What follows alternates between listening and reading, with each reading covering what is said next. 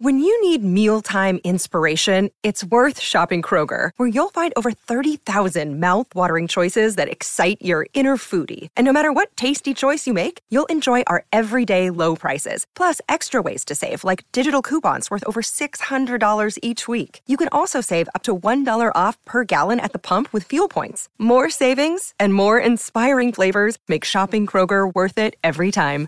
Kroger, fresh for everyone. Fuel restrictions apply. Hi, everyone. This is your host, John Hagedorn, and this is 1001 Classic Short Stories, Best of, meaning I recently printed out a list of the most listened to episodes in order, and the G.K. Chesterton Father Brown mystery, The Blue Cross, came in number six out of 443 episodes here. For those of you who are new to Father Brown, he's a priest at St. Mary's Catholic Church in a little tranquil town in England called Cotswold Village. He's a very inquisitive clergyman, and he has a nose for solving crimes, which there are no shortage of, apparently, in Little Cotswold. And make a note, he also has a friend named Flambeau, who, in the early episodes, was a world class jewel thief. In later episodes, he retired from that profession and turned honest, and he helps Father Brown in his later stories. You've heard me mention that I watch Father Brown episodes at BritBox, and I really enjoy sharing his short stories here at 1001. By the way, my older sister, who now lives in Westchester, PA, gifted me a book of Father Brown stories many years ago, and that's what got me interested initially, long before podcasting. Anyway, here's our number six for your enjoyment The Blue Cross, a Father Brown mystery by G.K. Chesterton. Enjoy!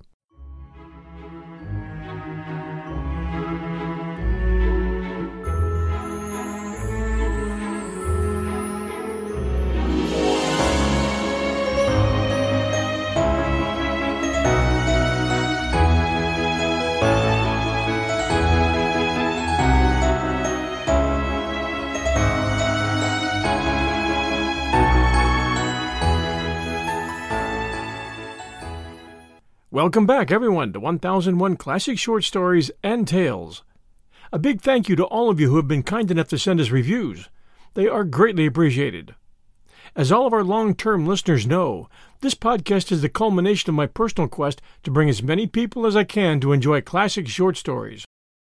It has succeeded beyond my imagination, and I'm grateful to all of you for staying with me on this journey of discovery. I have said it before and I'll say it again I am not a polished professional reader and I don't own a stuffed armchair. I find the stories I like, and I do the best job I can sharing them with you. Years ago, my older sister, who recognized even at my young age that I was enjoying classics, gave me a collection of Father Brown short stories, which I enjoyed very much, and do to this day. Father Brown is a fictional Roman Catholic priest and amateur detective who is featured in 53 short stories published between 1910 and 1936, written by English novelist G.K. Chesterton. Father Brown solves mysteries and crimes using his intuition and keen understanding of human nature. Chesterton loosely based him on the Right Reverend John O'Connor, a parish priest in Bradford, England, who was involved in Chesterton's conversion to Catholicism in 1922. Chesterton describes Father Brown as a short, stumpy Roman Catholic priest with shapeless clothes, a large umbrella, and an uncanny insight into human evil. Unlike the better known fictional detective Sherlock Holmes, Father Brown's methods tend to be intuitive rather than deductive. Father Brown makes his first appearance in the story we're offering you today, The Blue Cross, published in 1910, and continues to appear throughout 50 short stories in five volumes, with two more stories discovered and published posthumously. And is often assisted in his crime solving by the reformed criminal M. Hercule Flambeau, Brown's abilities are also considerably shaped by his experience as a priest and confessor. In this story, The Blue Cross, when asked by Flambeau, who has been masquerading as a priest, how he knew of all sorts of criminal horrors, Father Brown responds, Has it never struck you that a man who does next to nothing but hear men's real sins is not likely to be wholly unaware of human evil? He also states how he knew Flambeau was not really a priest. You attacked reason, Flambeau, it's bad theology. And now The Blue Cross, a Father Brown mystery from G.K. Chesterton. I hope you enjoy it. Between the silver ribbon of morning and the green glittering ribbon of sea, the boat touched Harwich and let loose a swarm of folk like flies. among whom the man we must follow was by no means conspicuous, nor wished to be. There was nothing notable about him, except a slight contrast between the holiday gaiety of his clothes and the official gravity of his face. His clothes included a slight, pale gray jacket, a white waistcoat, and a silver straw hat with a gray blue ribbon. His lean face was dark by contrast, and ended in a curt black beard that looked Spanish and suggested an Elizabethan ruff. He was smoking a cigarette with the seriousness of an idler. There was nothing about him to indicate the fact that the gray jacket covered a loaded revolver, that the white waistcoat covered a police card, or that the straw hat covered one of the most powerful intellects in Europe. For this was Valentine himself, the head of the Paris police and the most famous investigator of the world, and he was coming from Brussels to London to make the greatest arrest of the century. Flambeau was in England. The police of three countries had tracked the great criminal at last from Ghent to Brussels, from Brussels to the Hook of Holland, and it was conjectured that he would take some advantage of the unfamiliarity and confusion of the Eucharistic Congress, then taking place in London. Probably he would travel as some minor clerk or secretary connected with it. But, of course, Valentine could not be certain. Nobody could be certain about Flambeau. It is many years now since this colossus of crime suddenly ceased keeping the world in a turmoil, and when he ceased, as they said after the death of Roland, there was a great quiet upon the earth. But in his best days, I mean, of course, his worst, Flambeau was a figure as statuesque and international as the Kaiser. Almost every morning the daily paper announced that he had escaped the consequences of one extraordinary crime by committing another.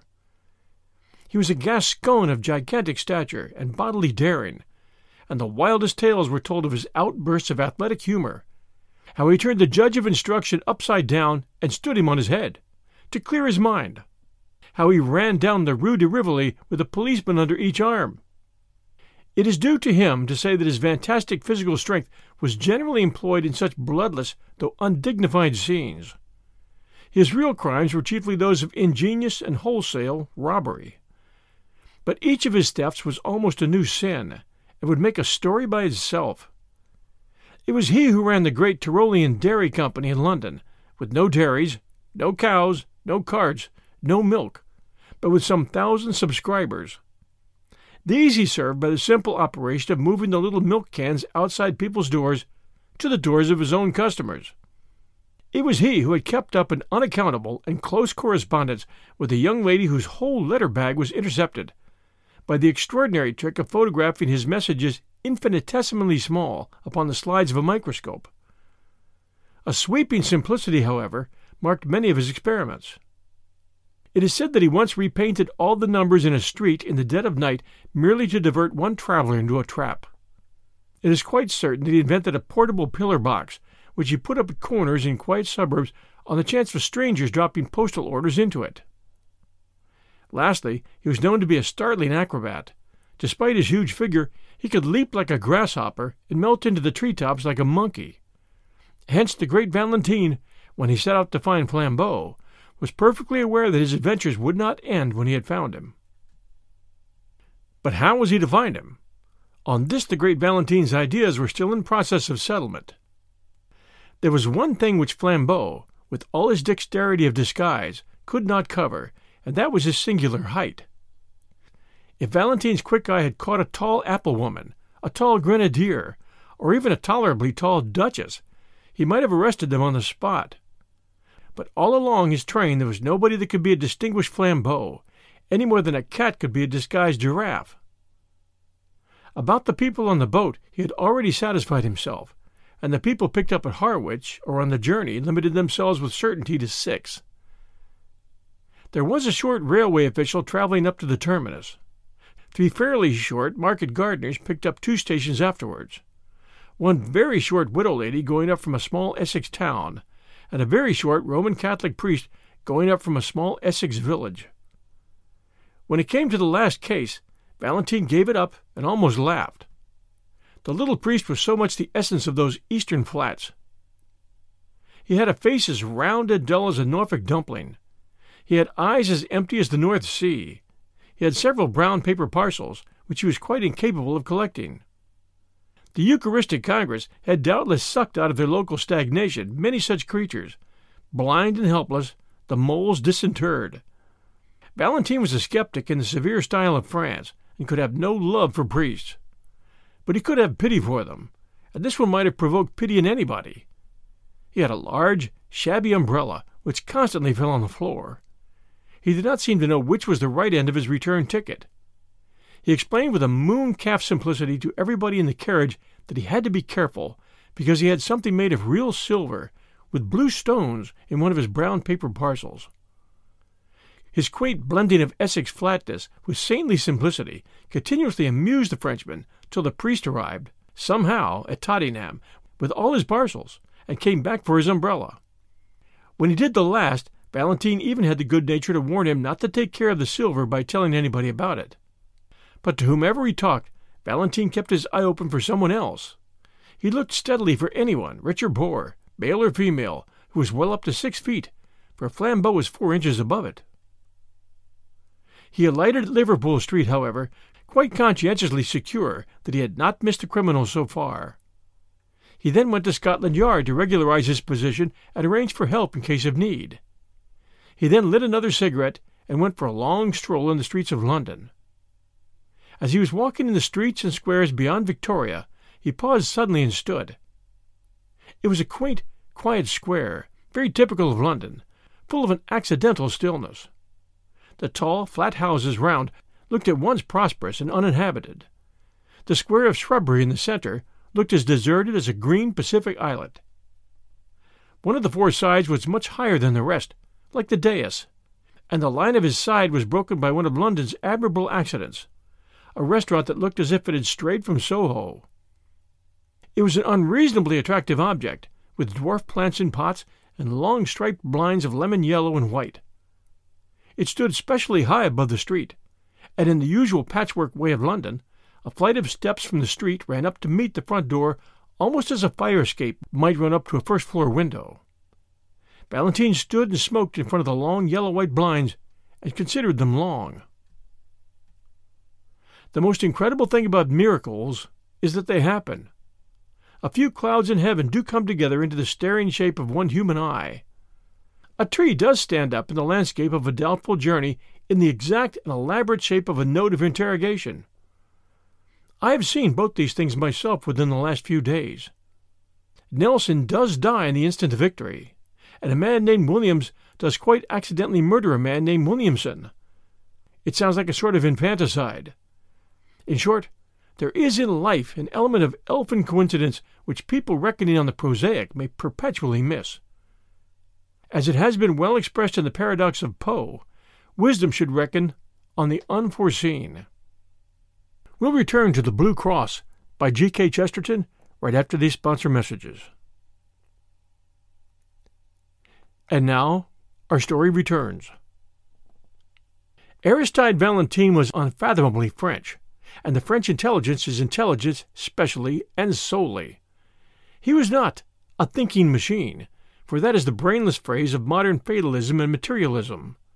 A machine is only a machine because it cannot think.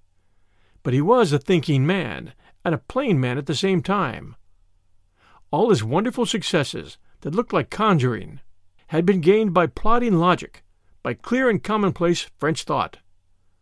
The French electrify the world not by starting any paradox, they electrify it by carrying out a truism. They carry a truism so far, as in the French Revolution. But exactly because Valentine understood reason, he understood the limits of reason. Only a man who knows nothing of motors talks of motoring without petrol. Only a man who knows nothing of reason talks of reasoning without strong, undisputed first principles. Here he had no strong first principles. Flambeau had been missed at Harwich, and if he was in London at all, he might be anything from a tall tramp on Wimbledon Common to a tall toastmaster at the Hotel Metropole. In such a naked state of nescience, Valentine had a view and a method of his own. In such cases he reckoned on the unforeseen. In such cases, when he could not follow the train of the reasonable, he coldly and carefully followed the train of the unreasonable. Instead of going to the right places, banks, police stations, rendezvous, he systematically went to the wrong places, knocked at every empty house, turned down every cul de sac, went up every lane blocked with rubbish, went round every crescent that led him uselessly out of the way. He defended this crazy course quite logically. He said that if one had a clue, this was the worst way, but if one had no clue at all, it was the best, because there was just the chance that any oddity that caught the eye of the pursuer might be the same that had caught the eye of the pursued. Somewhere a man must begin, and that it better be just where another man might stop. Something about that flight of steps up to the shop, something about the quietude and quaintness of the restaurant, roused all the detective's rare romantic fancy and made him resolve to strike at random. He went up those steps, and sitting down at a table by the window, asked for a cup of black coffee. It was halfway through the morning, and he had not breakfasted. The slight litter of other breakfasts stood about on the table to remind him of his hunger, and adding a poached egg to his order, he proceeded musingly to shake some white sugar into his coffee, thinking all the time about Flambeau. He remembered how Flambeau had escaped, once by a pair of nail scissors, and once by a house on fire, once by having to pay for an unstamped letter, and once by getting people to look through a telescope at a comet that might destroy the world. Flambeau thought his detective brain as good as the criminal's, which was true, but he fully realized the disadvantage. The criminal is the creative artist, the detective only the critic, he said with a sour smile, and lifted his coffee to his lips slowly, and put it down very quickly. He had put salt in it. He looked at the vessel from which the silvery powder had come. It was certainly a sugar basin, as unmistakably meant for sugar as a champagne bottle for champagne. He wondered why they should keep salt in it. He looked to see if there were any more orthodox vessels. Yes, there were two salt cellars quite full. Perhaps there was some specialty in the condiment in the salt cellars. He tasted it. It was sugar. Then he looked round at the restaurant with a refreshed air of interest to see if there were any other traces of that singular artistic taste which puts the sugar in the salt cellars and the salt in the sugar basin. Except for an odd splash of some dark fluid on one of the white papered walls, the whole place appeared neat, cheerful, and ordinary. He rang the bell for the waiter. When that official hurried up, fuzzy haired and somewhat blear eyed at that early hour, the detective, who was not without an appreciation of the simpler forms of humor, asked him to taste the sugar and see if it was up to the high reputation of the hotel. The result was that the waiter yawned suddenly and woke up. Do you play this delicate joke on your customers every morning? inquired Valentine. Does changing the salt and the sugar never pall on you as a jest? The waiter, when this irony grew clearer, stammeringly assured him that the establishment had certainly no such intention. It must be a most curious mistake. He picked up the sugar basin and looked at it. He picked up the salt cellar and looked at that, his face growing more and more bewildered. At last he abruptly excused himself, and hurrying away, returned in a few seconds with the proprietor. The proprietor also examined the sugar basin and then the salt cellar. The proprietor also looked bewildered. Suddenly the waiter seemed to grow inarticulate with a rush of words. I think, he stuttered eagerly, I think it is those two clergymen. What two clergymen? The two clergymen, said the waiter, that threw soup at the wall. Threw soup at the wall? repeated Valentine, feeling sure this must be some singular Italian metaphor. Yes, yes, said the attendant excitedly, and pointed the dark splash on the white paper. He threw it over there on the wall. Valentine looked his query at the proprietor, who came to his rescue with a fuller report. Yes, sir, he said. It's quite true, though I don't suppose it has anything to do with the sugar and the salt. Two clergymen came in and drank soup here very early, as soon as the shutters were taken down. They were both very quiet, respectable people. One of them paid the bill and went out. The other, who seemed a slower coach altogether, was some minutes longer getting his things together but he went at last. Only, the instant before he stepped into the street, he deliberately picked up his cup, which he had only half emptied, and threw his soup slap on the wall. I was in the back room myself, and so was the waiter, so I could only rush out in time to find the wall splashed and the shop empty. It didn't do any particular damage, but it was confounded cheeky, and I tried to catch the men in the street. They were too far off, though, only I noticed they went round the next corner into Carstairs Street. The detective was on his feet, hat settled and stick in hand. He had already decided that in the universal darkness of his mind he could only follow the first odd finger that pointed, and this finger was odd enough. Paying his bill and clashing the glass doors behind him, he was soon swinging round into the other street. It was fortunate that even in such fevered moments his eye was cool and quick. Something in the shop front went by him like a mere flash, yet he went back to look at it. The shop was a popular greengrocer and fruiterer's. An array of goods set out in the open air, plainly ticketed with their names and prices. In the two most prominent compartments were two heaps, of oranges and of nuts, respectively. On the heap of nuts lay a scrap of cardboard, on which was written in bold blue chalk, Best tangerine oranges, two for a penny. On the oranges was the equally clear and exact description, Finest Brazil nuts, 4D a pound. M. Valentine looked at these two placards and fancied he had met this highly subtle form of humor before, and that somewhat recently. He drew the attention of the red faced fruiterer, who was looking rather sullenly up and down the street, to this inaccuracy in his advertisements. The fruiterer said nothing, but sharply put each card into its proper place. The detective, leaning elegantly on his walking cane, continued to scrutinize the shop. At last he said, Pray excuse my apparent irrelevance, my good sir, but I should like to ask you a question in experimental psychology and the association of ideas. The red faced shopman regarded him with an eye of menace, but he continued gaily, swinging his cane. Why? he pursued. Why are two tickets wrongly placed in a greengrocer's shop like a shovel hat that has come to London for a holiday? Or, in case I do not make myself clear, what is the mystical association which connects the idea of nuts marked as oranges with the idea of two clergymen, one tall and the other short? The eyes of the tradesman stood out of his head like a snail's.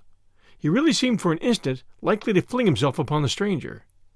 At last he stammered angrily, I don't know what you have to do with it, but if you're one of their friends, you can tell 'em from me that I'll knock their silly heads off, parsons or no parsons, if they upset my apples again. Indeed? asked the detective with great sympathy. Did they upset your apples? One of them did, said the heated shopman. Rolled 'em all over the street. I'd have caught the fool but for having to pick 'em up. And which way did these parsons go? asked Valentine. Up that second road on the left hand side, and then across the square, said the other promptly. Thanks, replied Valentine, and vanished down the street. On the other side of the second square he found a policeman and said, This is urgent, constable. Have you seen two clergymen in shovel hats? The policeman began to chuckle heavily. I have, sir, and if you ask me, one of them was drunk. He stood in the middle of the road, that bewildered, that.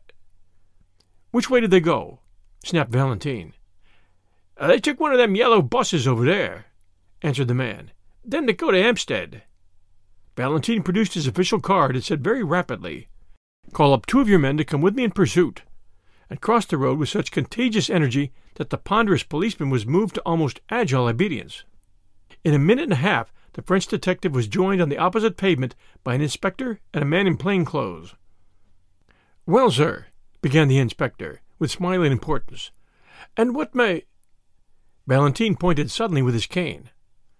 I'll tell you on the top of that omnibus, he said, and was darting and dodging across the tangle of the traffic.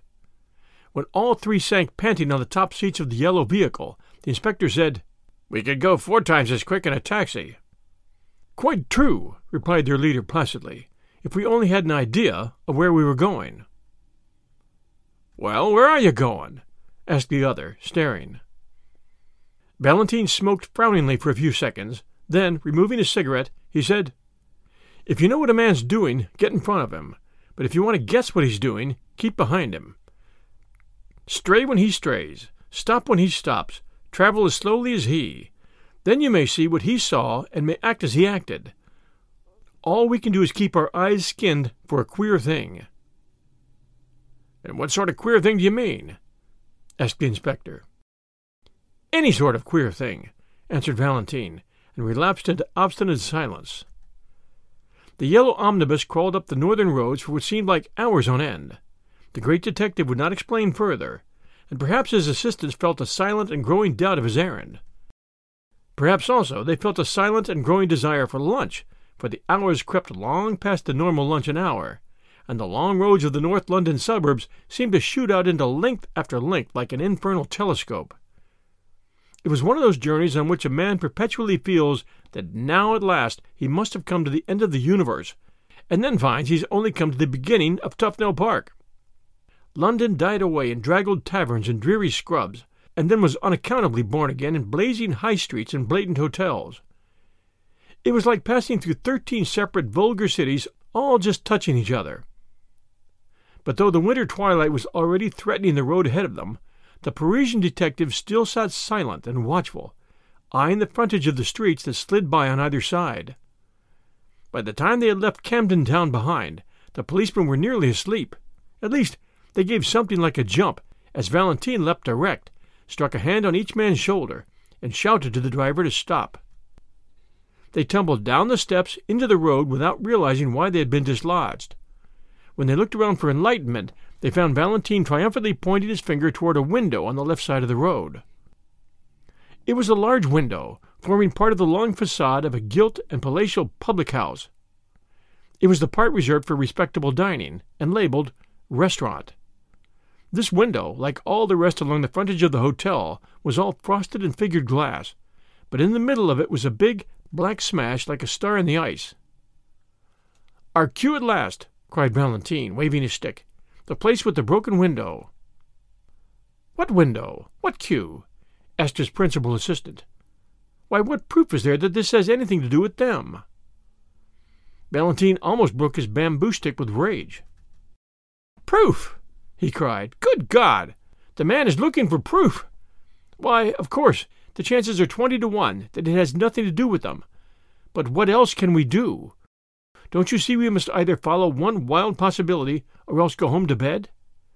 He banged his way into the restaurant, followed by his companions, and they were soon seated at a late luncheon at a little table, and looked at the star of smashed glass from the inside. Not that it was very informative to them even then. Got your window broken, I see, said Valentine to the waiter as he paid the bill. Yes, sir, answered the attendant, bending busily over the change, to which Valentine silently added an enormous tip. The waiter straightened himself with mild but unmistakable animation. Ah, yes, sir, he said. A very odd thing, that, sir. Indeed, tell us about it, said the detective with careless curiosity. Well, two gents in black came in, said the waiter. Two of those foreign parsons that are running about. They had a cheap and quiet little lunch, and one of them paid for it and went out. The other was just going out to join him when I looked at my change again and found he'd paid me more than three times too much. Here, I says to the chap who's nearly out of the door, you've paid too much. Oh, he says, very cool. Have we?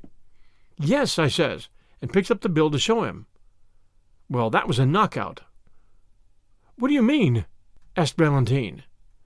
Well, I'd have sworn on seven Bibles that I'd put fours on that bill, but now I saw I put fourteens, as plain as paint. Well? cried Valentine, moving slowly but with burning eyes. And then?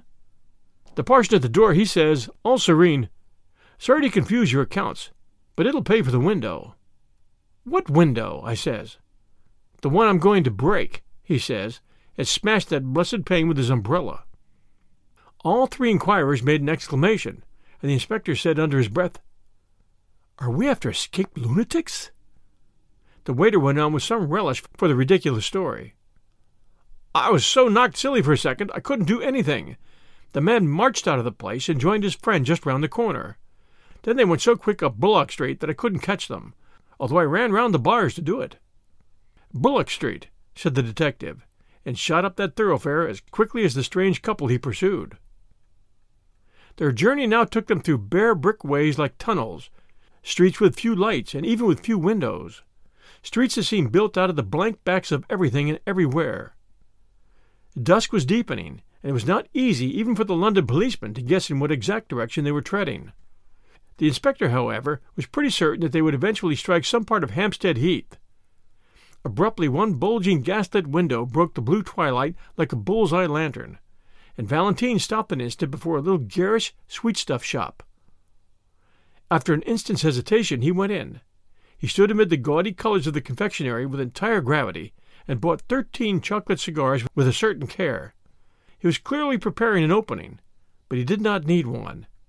An angular, elderly young woman in the shop had regarded his elegant appearance with a merely automatic inquiry, but when she saw the door behind him, blocked with the blue uniform of the inspector, her eyes seemed to wake up.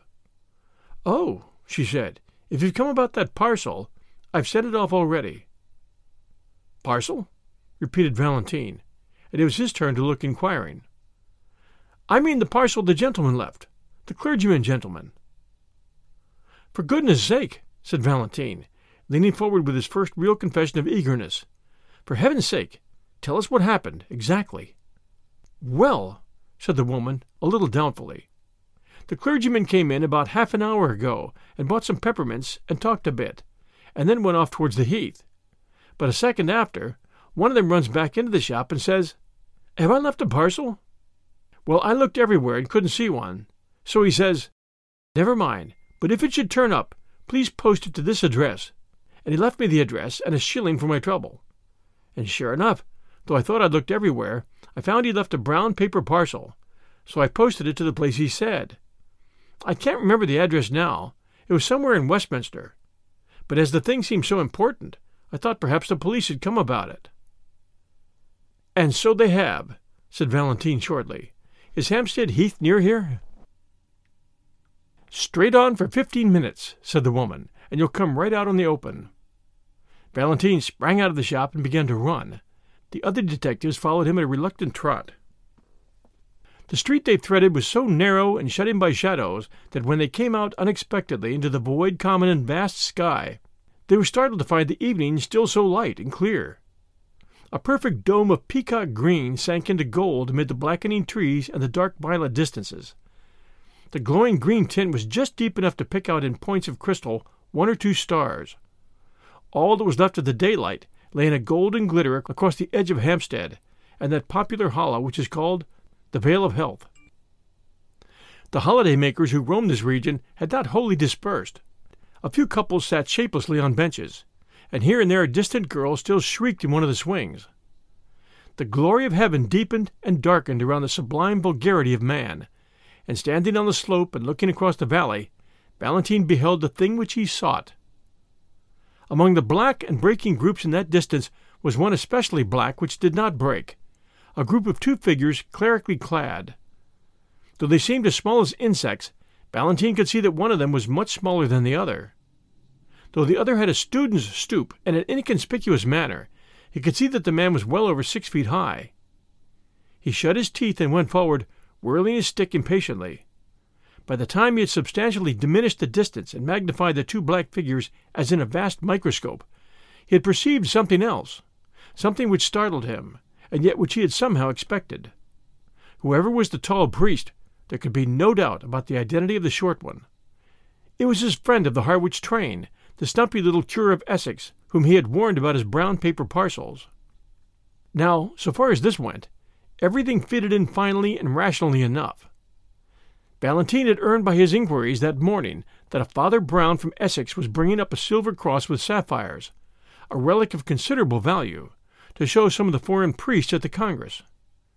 This undoubtedly was the silver with blue stones, and Father Brown undoubtedly was the little greenhorn in the train. Now there was nothing wonderful about the fact that what Valentine had found out, Flambeau had also found out. Flambeau found out everything. Also, there was nothing wonderful in the fact that when Flambeau heard of a sapphire cross, he should try to steal it. That was the most natural thing in all natural history. And most certainly there was nothing wonderful about the fact that Flambeau should have it all his way with such a silly sheep as the man with the umbrella and the parcels. He was the sort of man who anybody could lead on a string to the North Pole. It was not surprising that an actor like Flambeau, dressed as another priest, could lead him to Hampstead Heath. So far the crime seemed clear enough, and while the detective pitied the priest for his helplessness, he almost despised Flambeau for condescending to so gullible a victim. But when Valentine thought of all that had happened in between, of all that had led him to his triumph, he racked his brains for the smallest rhyme or reason in it. What had the stealing of a blue and silver cross from a priest in Essex had to do with chucking soup at wallpaper? What had it to do with calling nuts oranges, or with paying for windows first and breaking them afterwards. He had come to the end of his chase, yet somehow he had missed the middle of it.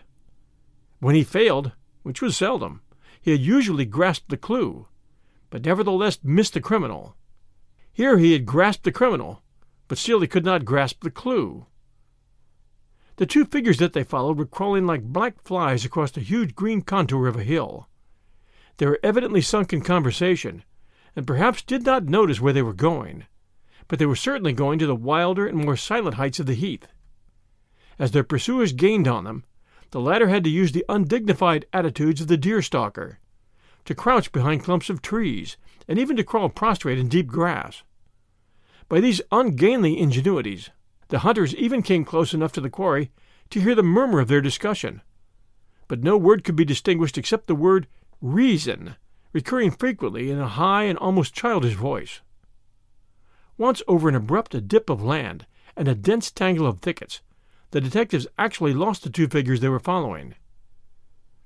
They did not find the trail again for an agonizing ten minutes, and then it led round the brow of a great dome of hill overlooking an amphitheater of rich and desolate sunset scenery. Under a tree in this commanding yet neglected spot was an old ramshackle wooden seat. On this seat sat the two priests, still in serious speech together. The gorgeous green and gold still clung to the darkening horizon, but the dome above was turning slowly from peacock green to peacock blue, and the stars detached themselves more and more like solid jewels. Mutely motioning to his followers, Valentine contrived to creep up behind the big branching tree, and, standing there in deathly silence, heard the words of the strange priest for the first time. After he had listened for a minute and a half, he was gripped by a devilish doubt. Perhaps he had dragged the two English policemen to the wastes of a nocturnal heath on an errand no saner than seeking figs on its thistles. For the two priests were talking exactly like priests, piously, with learning and leisure, about the most aerial enigmas of theology. The little Essex priest spoke the more simply, with his round face turned to the strengthening stars. The other talked with his head bowed, as if he were not even worthy to look at them. But no more innocently clerical conversation could have been heard in any white Italian cloister or black Spanish cathedral. The first you heard was the tall of one of Father Brown's sentences, which ended, what they really meant in the Middle Ages by the heavens being incorruptible. The taller priest nodded his bowed head and said, Ah, yes, these modern infidels appeal to their reason. But who can look at those millions of worlds and not feel that there may well be wonderful universes above us where reason is utterly unreasonable? No, said the other priest. Reason is always reasonable, even in the last limbo, in the lost borderland of things. I know that people charge the church with lowering reason, but it is just the other way. Alone on earth, the church makes reason really supreme. Alone on earth, the church affirms that God Himself is bound by reason. The other priest raised his austere face to the spangled sky and said, Yet who knows if in that infinite universe, only infinite physically, said the little priest, turning sharply in his seat, not infinite in the sense of escaping from the laws of truth. Valentine, behind his tree, was tearing his fingernails with silent fury. He seemed almost to hear the sniggers of the English detectives whom he had brought so far on a fantastic guess only to listen to the metaphysical gossip of two mild old parsons. In his impatience, he lost the equally elaborate answer of the tall cleric, and when he listened again, it was again Father Brown who was speaking. Reason and justice grip the remotest and the loneliest star. Look at those stars. Don't they look as if they were single diamonds and sapphires? Well, you can imagine any mad botany or geology you please. Think of forests adamant with leaves of brilliance. Think the moon is a blue moon, a single elephantine sapphire. But don't fancy that all that frantic astronomy would make the smallest difference to the reason and justice of conduct. On plains of opal, under cliffs cut out of pearl, you would still find a notice board, Thou shalt not steal. Valentine was just in the act of rising from his rigid and crouching attitude and creeping away as softly as might be, filled by the one great folly of his life. But something in the very silence of the tall priest made him stop until the latter spoke. When at last he did speak, he said simply, his head bowed and his hands on his knees, Well, I think that other worlds may perhaps rise higher than our region. The mystery of heaven is unfathomable, and I for one can only bow my head. Then, with brow yet bent, and without changing by the faintest shade his attitude of voice, he added, Just hand over that sapphire cross of yours, will you? We're all alone here, and I could pull you to pieces like a straw doll. The utterly unaltered voice and attitude added a strange violence to that shocking change of speech. But the guarder of the relic only seemed to turn his head by the smallest section of the compass. He seemed still to have a somewhat foolish face turned to the stars. Perhaps he had not understood, or perhaps he had understood and sat rigid with terror. Yes, said the tall priest in the same low voice and in the same still posture. Yes, I am Flambeau. Then, after a pause, he said, Come, will you give me that cross?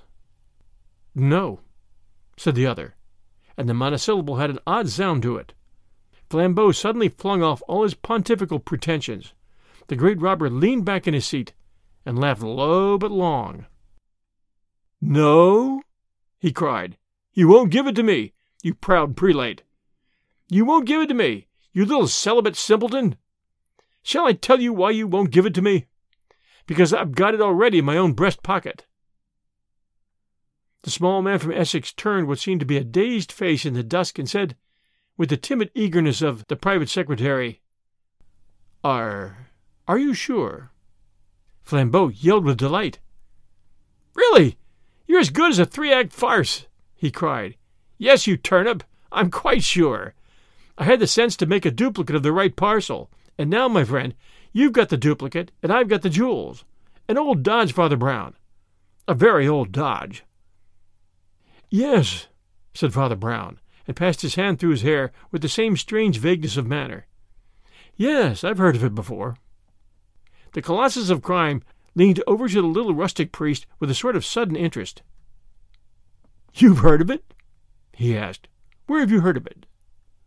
Well, I mustn't tell you his name, of course, said the little man simply. He was a penitent, you know. He had lived prosperously for about twenty years entirely on duplicate brown paper parcels. And so you see, when I began to suspect you, I thought of this poor chap's way of doing it at once. Began to suspect me? repeated the outlaw with increased intensity. Did you really have the gumption to suspect me just because I brought you up to this bare part of the heath? No, no, said Brown, with an air of apology.